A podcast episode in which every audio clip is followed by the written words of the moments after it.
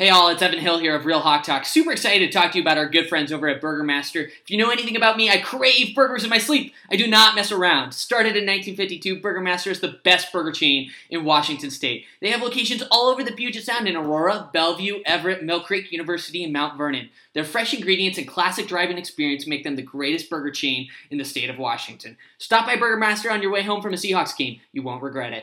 Hey everybody, it's Brian. If you haven't noticed, it is absolutely nuts out there in the housing market. If you don't know exactly what you're doing and you don't have someone that you trust by your side to guide you through the process, good luck getting the home you want or getting the best price for the home you're selling.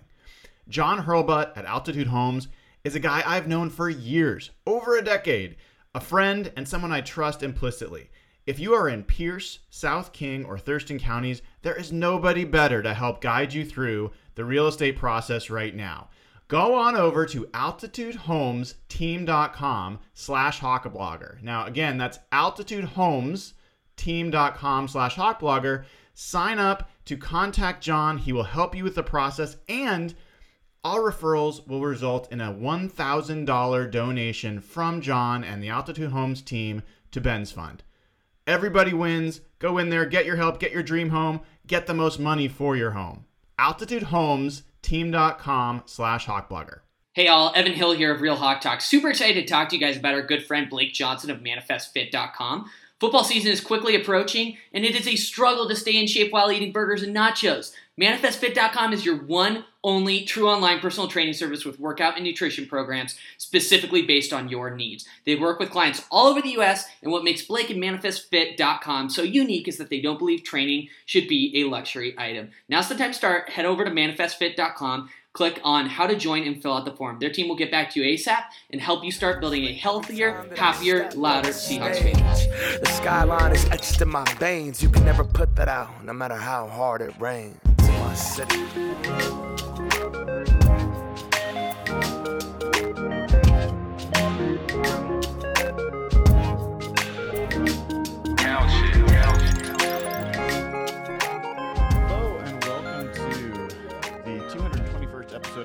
Talk. I am Brian Demhauser, and you can find me on Twitter at HawkBlogger. It was an unfortunate end to this one, as the Seahawks came up just short. Final score of, I believe, 39-32, unless anything changed in the last few seconds while I walked over here.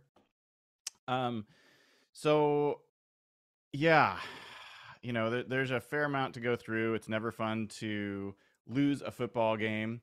Final score was 39-32, just to be sure. But man, there were some parts of this game that we need to discuss together. Things that I felt like were good signs that probably are going to get lost in the shuffle, and some things that were frustrating that will potentially get lost in the shuffle. And at least one thing that I know was frustrating that will not get lost in the shuffle for all of us here. So while you're here, take a second, pound some of your frustration into the computer by clicking the like button, clicking subscribe, get notified when we go live for these shows, and go over to patreon.com/HawkBlogger. Join the community. The SOC community there is amazing, and I'm sure there'll be lots of conversations going on there about not only the Seahawks, but also the Mariners, who had a pretty amazing game yesterday. So here's some of my thoughts. I predicted the Seahawks would lose this game. I obviously wasn't the only one. They were 5.5-point underdogs. But I was completely wrong about how this game would play out. I had this feeling that the Seahawks defense would actually step forward and manage to hold the Saints down on offense, and that the Seahawks offense would come back to earth a little bit against a very good Saints defense. People don't realize it. The Saints are 1-3, and so everyone looks at the Saints and they're like, this is just an awful team. The truth of the matter is, the Saints came in here as a top 10 defense, at least top 11 if you look by DVOA. This was top 10 in terms of yards per play, top 7 in terms of third down rates against, number 3 in the NFL in red zone, number 9 in pass yards against, number 5 in completion percentage against, number 11 in passer rating against. So this has been a pretty stingy defense, and I expected the Seahawks offense to potentially struggle a little bit more, especially after coming up. And thank you, Joseph Correa, for your like and your subscribe. I appreciate it. Angry likes and angry subscribes are welcome. We're all here to commiserate today. But this, after playing the Falcons defense and then the Lions defense, I thought coming up against a Cam Jordan, Marcus Lattimore, or Marshawn Lattimore, Tyrann Mathieu, Demario Davis, like a legitimately good defense on the road in a loud stadium would potentially be a tough road for the Seahawks offense. And that didn't prove to be true. That was not true. And in fact, I would say I was closer to being right about the Seahawks defense than I was about the offense. But even there, they eventually were culpable in this result. I was defending them on Twitter, and I'm sure pissing people off by doing so. But in the end, you know, you just can't have one player in the NFL beat you. You can't have that happen. And you especially can't have it be the smug, punchable face of Taysom Hill.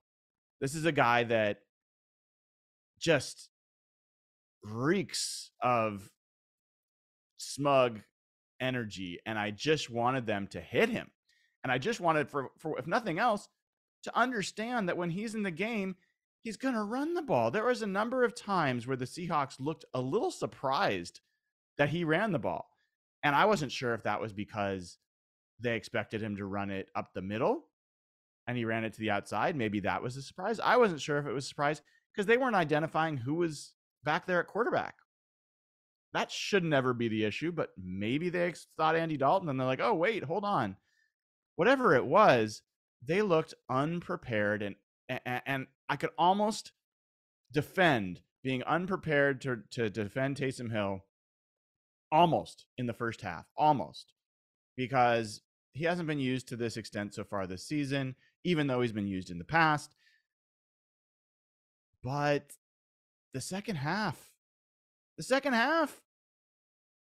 in that ultimately game-clinching play, inexcusable to allow that one player to beat you in this game. And that's what happened. That's what happened. Takeaway, we'll talk about all the other reasons the Seahawks lost.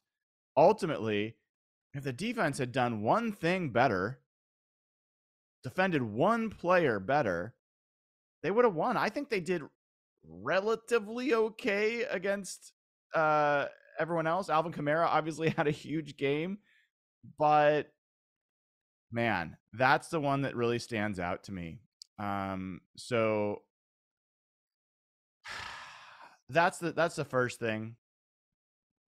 Second thing is, and you're not going to want to hear this because you're in bad moods, just like I'm in a bad mood, but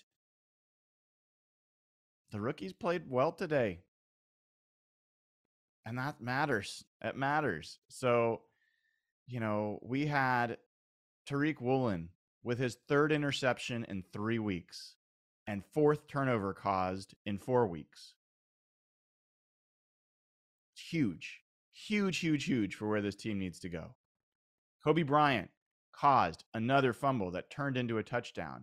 And for my money, Coby Bryant broke up a catch in the end zone. I don't know how that becomes a catch. It boggles my mind. It's what they said was a catch. It was a touchdown. I thought that was a great breakup by Bryant to pull that out as he hit the ground.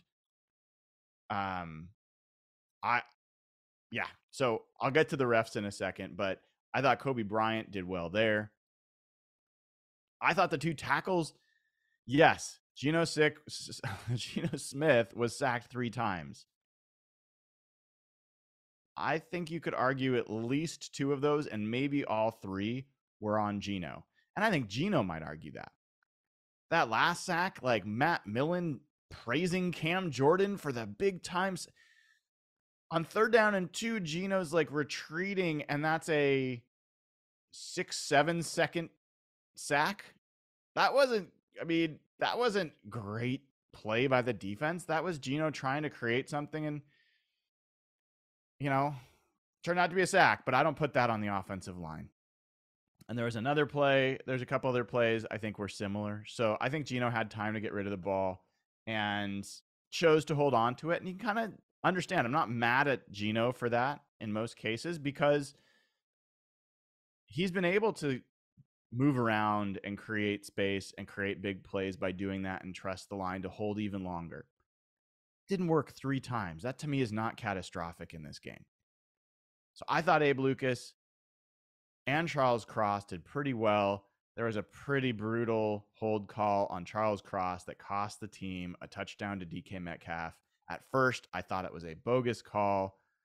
As they showed the replay, his hand was definitely outside the frame and inside the pads of his defensive opponent and was holding him. That's an easy call. It was the right call. I was annoyed, but it was the right call. In any event, I thought against Davenport and Cam Jordan, who are really quality ends, I thought both tackles played a reasonably good game. Some will disagree. Their grades might not be great. I thought they played. This was not a game where the Seahawks couldn't get an offensive snap off. They couldn't get a drop back because there was pressure from the edges every play. That's what would be a bad game for the rookies. That's not what happened today. That's not what happened today.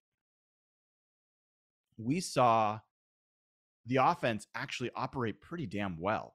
Anytime the offense operates well and you don't have your quarterback running for his life or throwing off his back foot every time. I counted 1 throw off of Geno's back foot this entire game.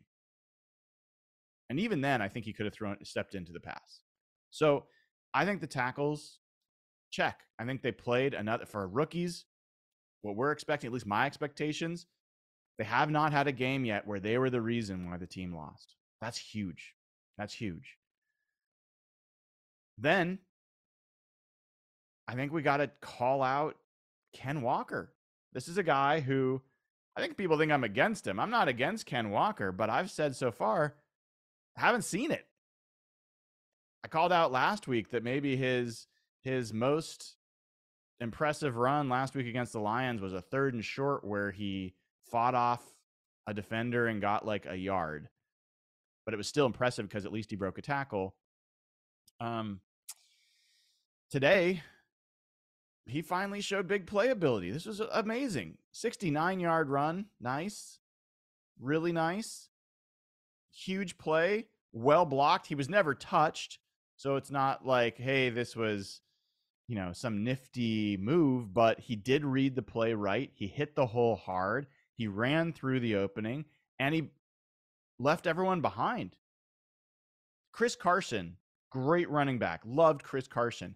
That exact same play, Chris Carson likely is caught from behind.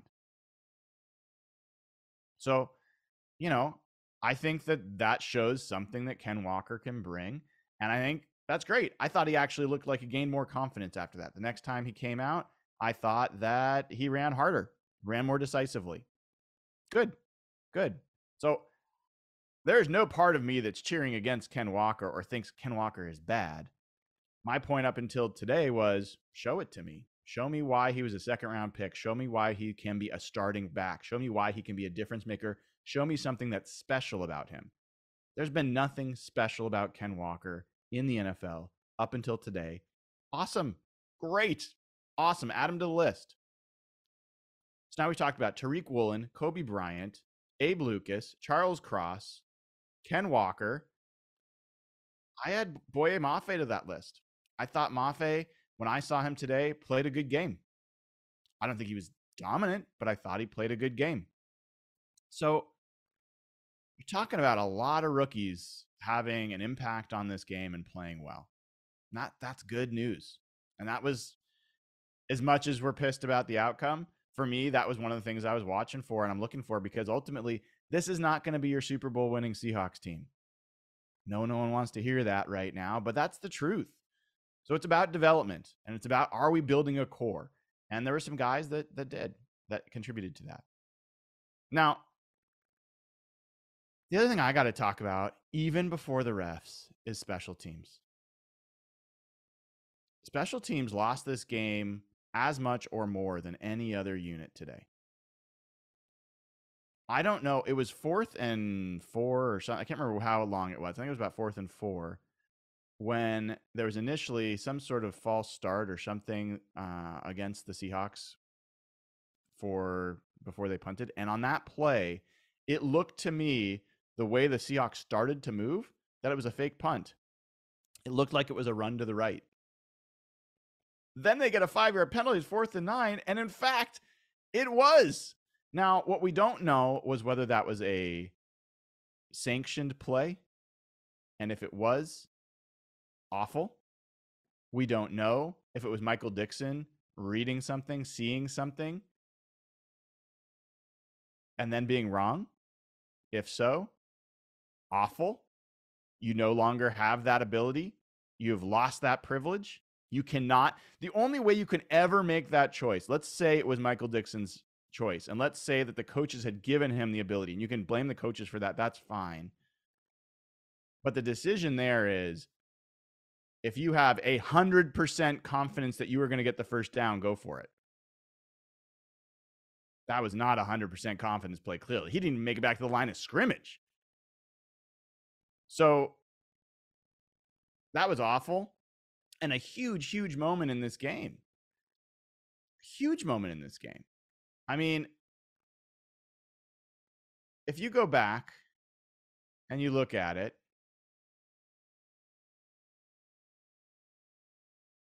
let's double check, just make sure. So the Seahawks and the Saints were tied 10-10 at that point. And up in like the last possession for the Saints was a 6-yard possession, a 3-and-out. They had done reasonably well holding up against the Saints up until then. After that play, they gave the ball. The special teams gave the ball to the Saints on the 13-yard line.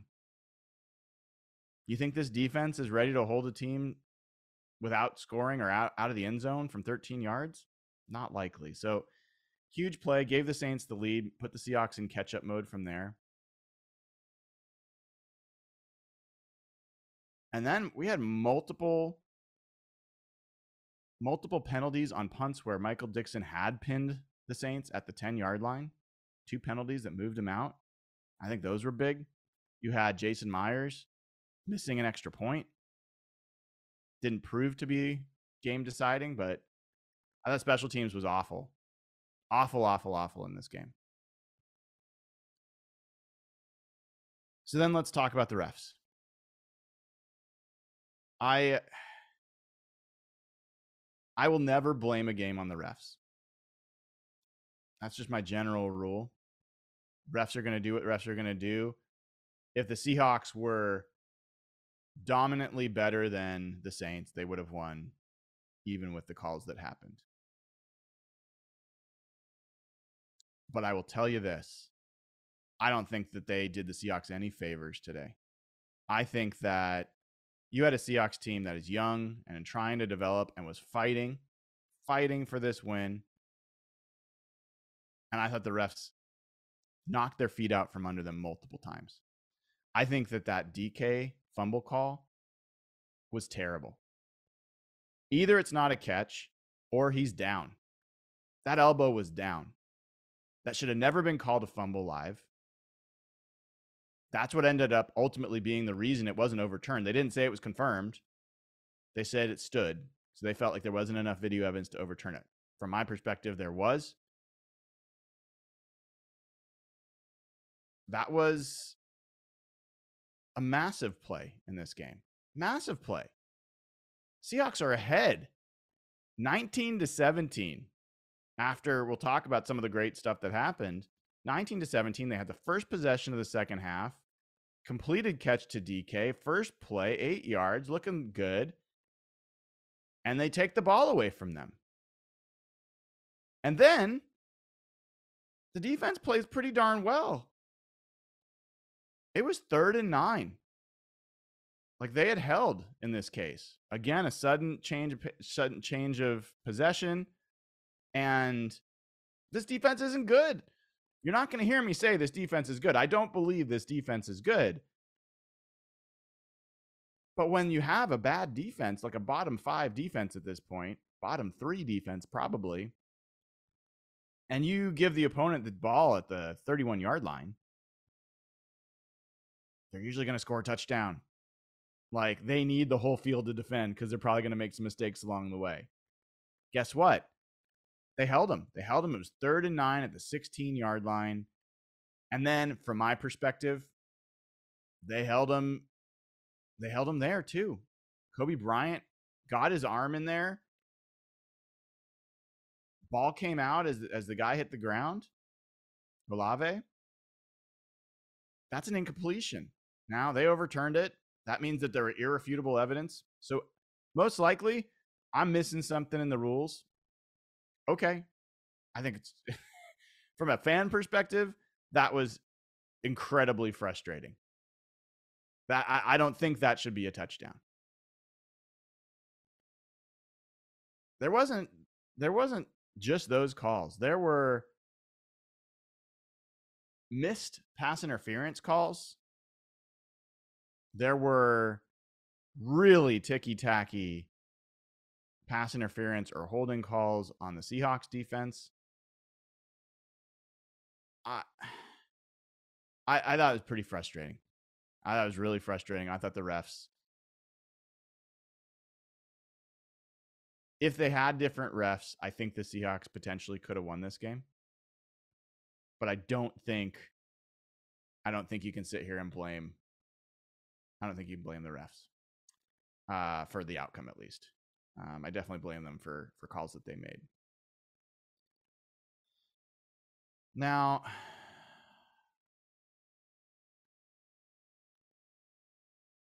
I'm frustrated about how things played out because I think the Seahawks did enough in this game to potentially win it.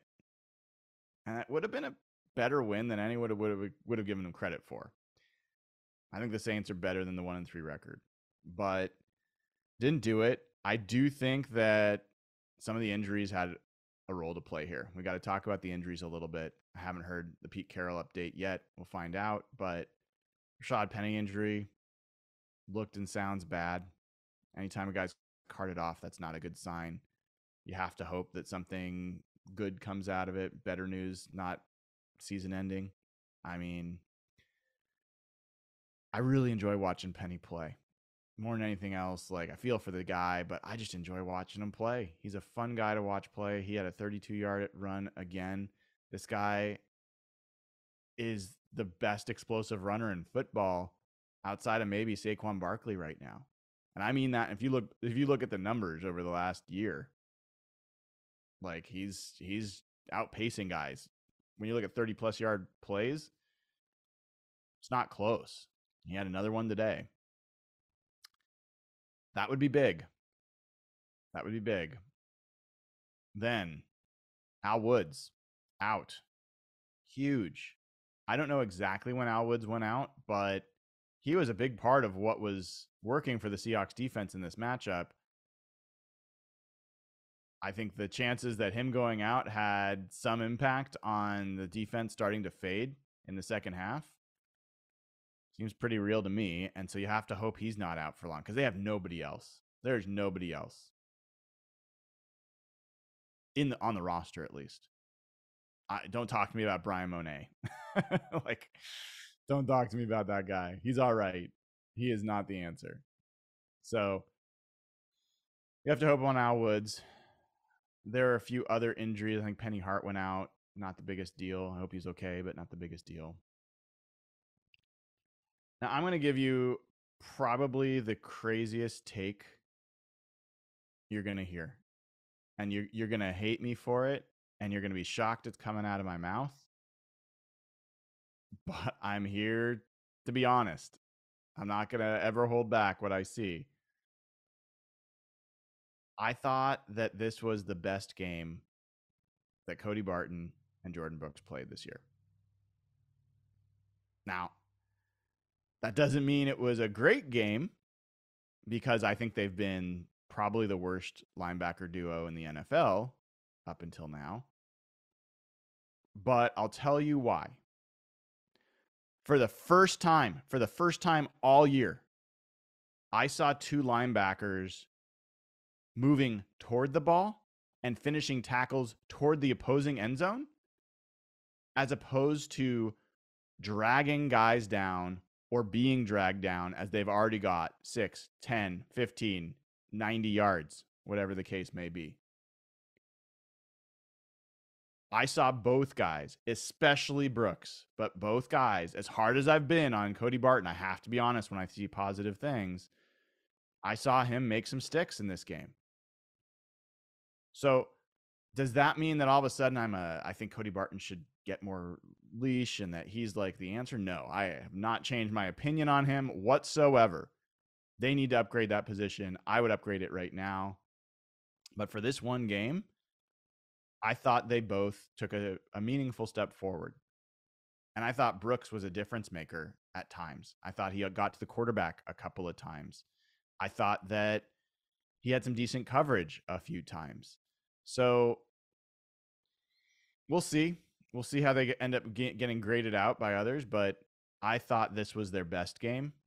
Not a good game. Don't misquote me. And no, I'm not saying that they should be celebrated as great players, but I thought this was their best game of the year. It was improvement. So take that for what it's worth. I thought Ryan Neal was a clear improvement over Josh Jones. I thought he had a couple nice plays, which is a couple more than what Josh Jones has had. I don't think Ryan Neal is the answer and the future starter. I don't believe that. I think he has a really low ceiling, but he's a gamer. He gives you everything. He gets in there. He makes plays. He did that again today.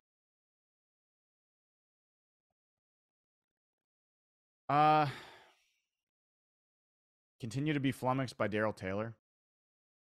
Like, he had to be shoved back in the lineup after what is it? The Ken Johnson? I can't remember his name even, but was injured. And Taylor was a nothing today. Again, nothing. Did nothing. So we did see Artie Burns get into this game. I'll be curious to see how he grades out.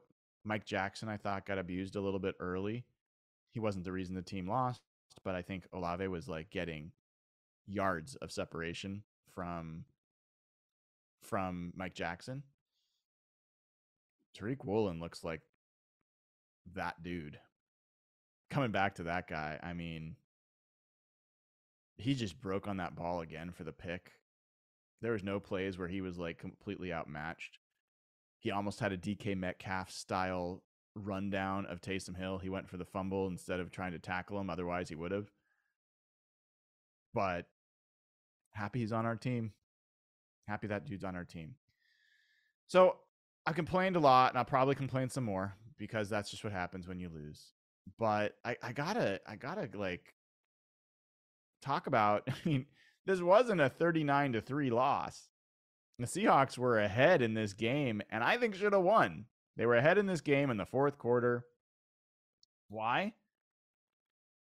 Primarily because of some turnovers they were able to generate. Kudos to Coby Bryant and Tariq Woolen on that. 2 weeks in a row that both corners have created turnovers in a game, which is pretty sweet. And then Geno Smith. I mean, this guy again. You want his numbers? 16-25 is like pedestrian by Geno standards, and some of that was drops. Will Dissly dropped a ball, his first incompletion in 14 targets this year.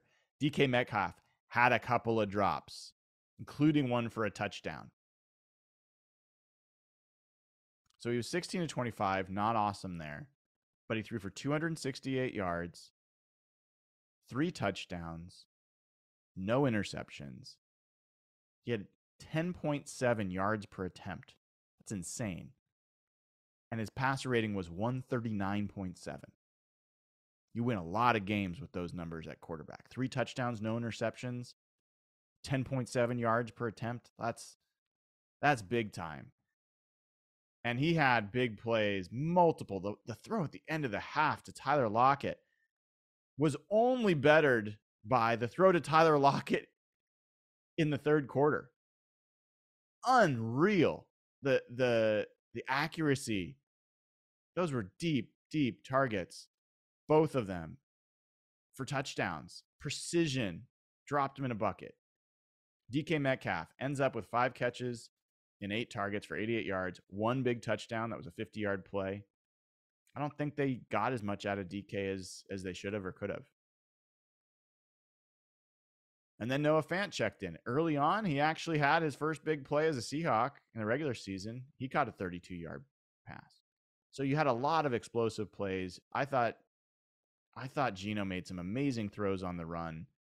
Once again, stepped up into the pocket where quarterbacks in the past that have worn the starter's jersey here have turned tail, run, broke the pocket, all those kinds of things. He stepped up, allowed the pocket to develop around him, and just made play after play. So I think the funny thing is, I don't think this was his best game. I think he's looked even better at times. I thought it was a great, amazing game, not dissing it really and meaning to at all, but he's got better in him even than today. And this was against a really good defense. People aren't going to want to admit it, but it was against a good defense. So Geno, once again, did his job. He's not the problem. It is comical that there were people begging for Drew Lock to start this year, including potentially John Schneider, by the way. Geno Smith not only clearly is better than Drew Lock will ever be in his entire career, but remains one of the top 5 quarterbacks in football this year.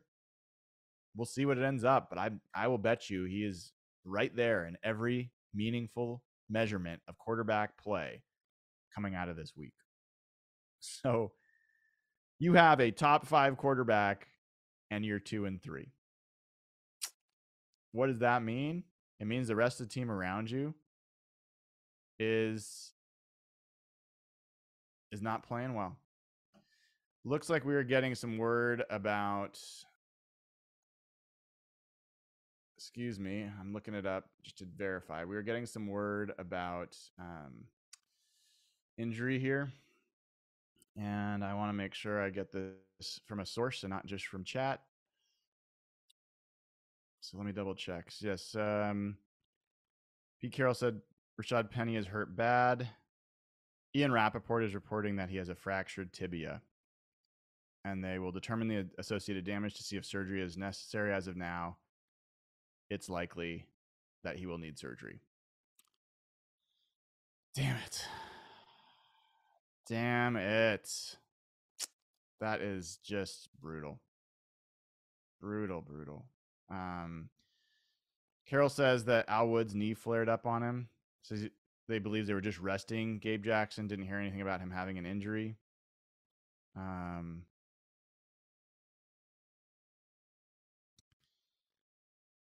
And yeah, I'm just checking this out to see if there's any more news here.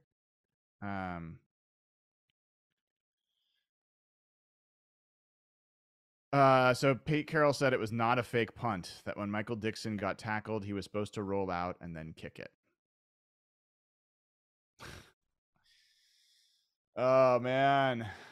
Well, that is a set of really frustrating news from the Seahawks coach. So I will take a few questions if you've got them. I walk away from this game primarily feeling like this team is better than I thought it would be, and this team's going to win more games than most people thought it would win. But they're super flawed, and they are not going to be able to withstand absolutely bone-crushing mistakes like the Dickson turnover, like the called fumble on DK Metcalf, They're not good enough for that. So I think that they are better than a lot of teams in the NFC, especially. I think they can rise up and beat good teams, even if they play flawless football. But they're not good enough to overcome. Like, there were times the 2013 Seahawks, they were so much better than everybody else. They could make mistake after mistake after mistake and still win because they were just that much better than you. That isn't this team. The talent gap is not there, especially on defense. Especially on defense. And I don't see that changing this year. That defense needs 3 to 5 more quality starters to be legitimate. That's how bad I think they are. All right. Getting some questions rolling in. Let me take a few here. Jason Tudor, I should say, asked, does the surgery mean that Penny is out for the season? Probably, but don't know for sure. Especially if there's any ligament damage. If it's just a break, I think almost for sure he's out either way. Like, Quandre Diggs had a break at the end of last year. Don't know if it's the same area, but there were no ligament damage. And, you know, he was able to come back, obviously, in the offseason. But I would guess you're talking about a... I don't know. I'm not going to guess, but I would assume he's out for the year. It's probably the safe assumption. Question here from Consumer. Thoughts on Diggs and how he's disappeared? You know, it's tough at free safety. Diggs was never around the line of scrimmage kind of guy. He's a secondary player, and I think that he hasn't been great, but I think... when you've got the front seven playing as absolutely atrociously as they have, the chances that a guy as small as Diggs is going to come up and make a lot of plays at the line of scrimmage, not great. And there has not been a lot of throws over the middle of the field. What Diggs is generally responsible is for taking away slants. And he's done that. Like, I don't think that we've seen a lot of, like, deep slants. And I don't think we've seen a lot of balls going over the top. So I think that's primarily what Diggs is responsible for, and I think he's probably done his job adequately. So I know there's a lot of people down on him. Maybe I'm missing things, but I'm not sure that he's a primary or secondary or tertiary part of why the defense is playing as bad as it is. Another question about Quandre's missing. I already talked about that. Lane Smith asked, do we think Pete can be trusted with the rebuild?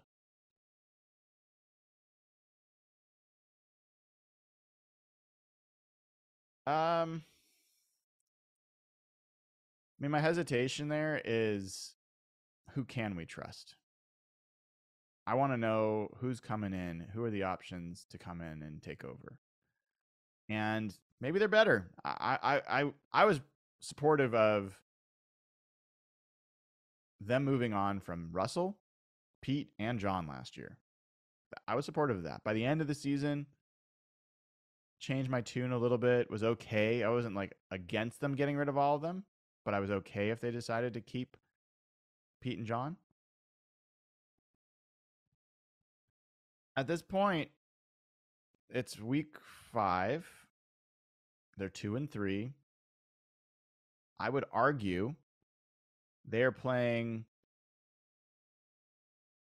probably below their talent level on defense, but not by a lot, because I just don't think this defense is talented. I don't think it is. I think especially with the front line, the defensive line, I think the defensive line is the worst defensive line in the whole NFL. And I think it's worst by a long shot. I think the front seven is the worst front seven in the NFL, and could be by a long shot. So if they had the best possible coaching, best possible scheme, I think this is like a defense that ranks in the low 20s, like 20, 21, 22. Like, I don't see them as even a middle of the pack defense with the best possible coaching. And then on offense, does anyone have problems with the offense? I mean, the offense is friggin' amazing. And despite the fact that Pete is a defensive-minded head coach, he's responsible for all of it. And this was my, actually, for what it's worth, this was my frustration all along. I wasn't a Pete defender because I was huge into Pete. I was frustrated with the fact that there were people out there, analytics people especially, that were criticizing Pete for the offense because they thought he was holding back Russell Wilson when I thought the defense looked like shit. The offense was a top 10 offense in most seasons. If you're a coach and you have a top 10 offense, it's not like you don't get credit for it just because you are known as a defensive-minded coach. You're responsible for all of it. You're responsible for this. John Harbaugh was a special teams coach. You don't think he's responsible for how the defense and the offense and the special teams are playing? You're responsible for all of it. So if something's going well, you actually get credit for that. And if something's going bad, you get blamed for it. So I would argue the offense is significantly better than anyone would have expected. And I would say that they are outperforming their talent, given that you've got rookie tackles and you've got really two receivers. There's no third receiver on this team. I think you got three decent tight ends. I don't think you have any game-breaking tight ends. I don't think you have a Kelsey or a Kittle or anyone like that. But they're okay. And I think, you know, the interior of the line has been pretty ugh. So I think they're outperforming their talent level on offense. Special teams has been, up until today, probably okay. So it's hard for me to look at this and say, like, yeah, this is a terrible head coaching job. I think that you could criticize them as much as you want on defense. I think that's totally valid. If this defense does not improve, if it's this bad all year, I'm already seeing them improve, though, so that's part of why I'm discounting that. I see improvement. I know no one wants to hear it. I see improvement. Well, how do I see improvement? I think we're going to find out that there were almost no missed tackles in this game. Even with the explosive plays that the Seahawks gave up, Saints only averaged 5.9 yards a play. Pretty sure that's going to be a season low for Seattle opponent. So I don't know. I don't trust him, no, is the simple answer. But I don't see enough evidence yet to say his plan's totally botched. There's no way it's going to work, especially when you give him two more first-round picks and two more high second-round picks. We'll see. Eric Valdez asks, Brian, would you be okay with the Seahawks using both their first-round picks on defense?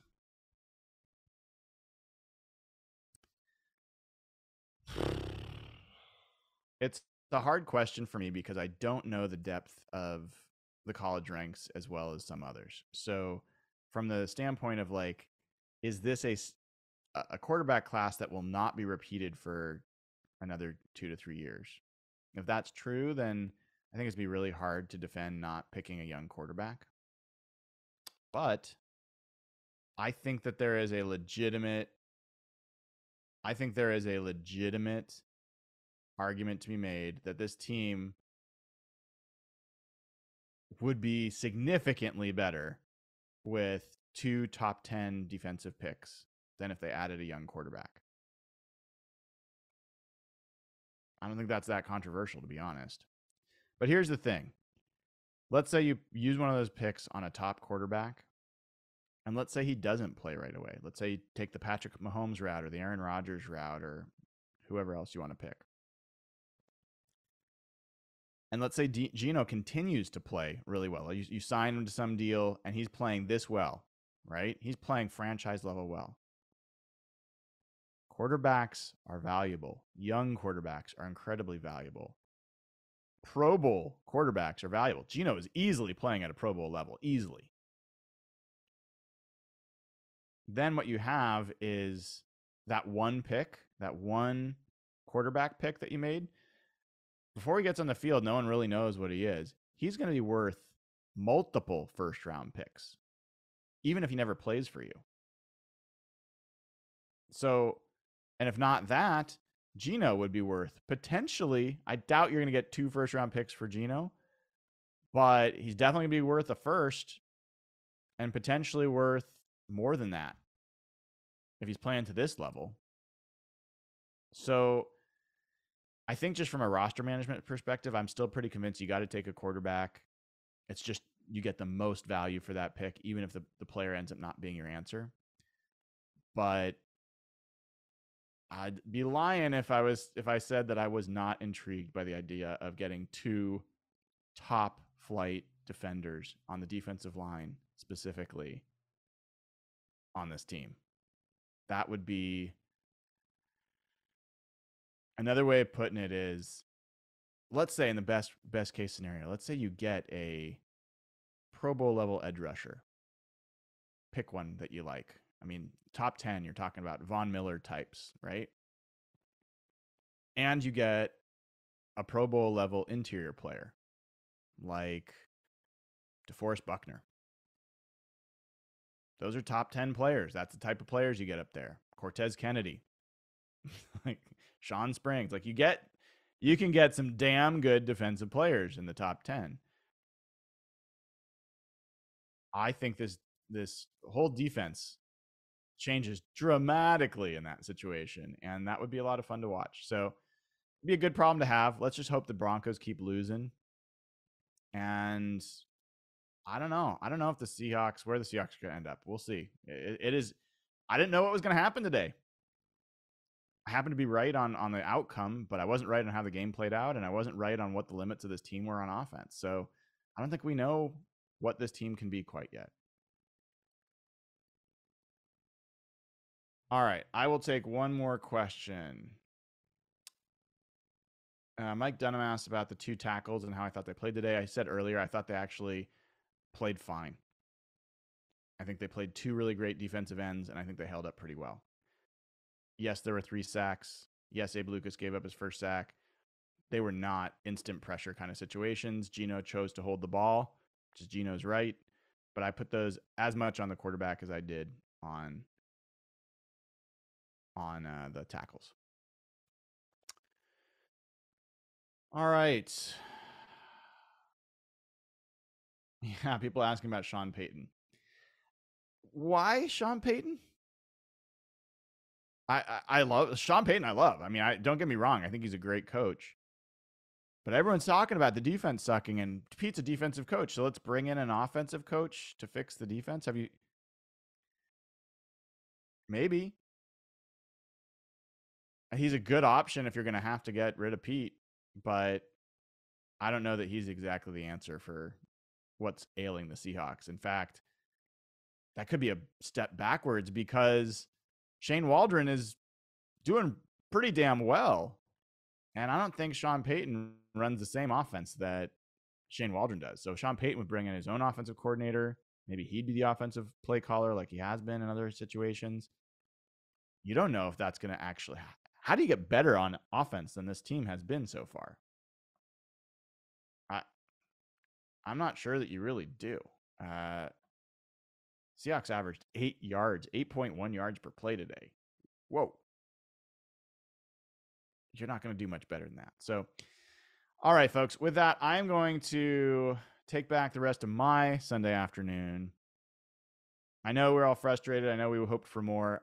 I'd ask you if you can, please go ahead and click the like button. Appreciate you doing that. Click subscribe if you haven't already, the bell to get notified. And then go over to HawkBlogger, go over to HawkBlogger.com, read articles, but go to Patreon.com/HawkBlogger, sign up, become a patron, join the Slack channel immediately, and you'll get to ask questions that we will answer each week, Wednesday night on Real Hawk Talk. Would also really appreciate some positive reviews on, anywhere where you're reading the podcast or reading. People reading podcasts nowadays, I'm sure somewhere they are. But if you're listening to the podcast, appreciate a good review. 5-star reviews are super helpful. Really appreciate it. And hopefully my sound is better. I upgraded the mic. I think I got it to where it's sounding better, but hope for all of your sakes it is as well. Can't do anything about my voice. It is what it is. So with that, I'm going to say goodbye. Have a great rest of your afternoon. Go Mariners. Go Mariners. Amazing, amazing, amazing time. And let's see what the Seahawks do next week. I'm really looking forward to seeing more of this team. I think it's a fun team to watch, even when they're frustrating. And we've got a rookie class that's looking like one for the ages. So that's all good stuff. Hold on to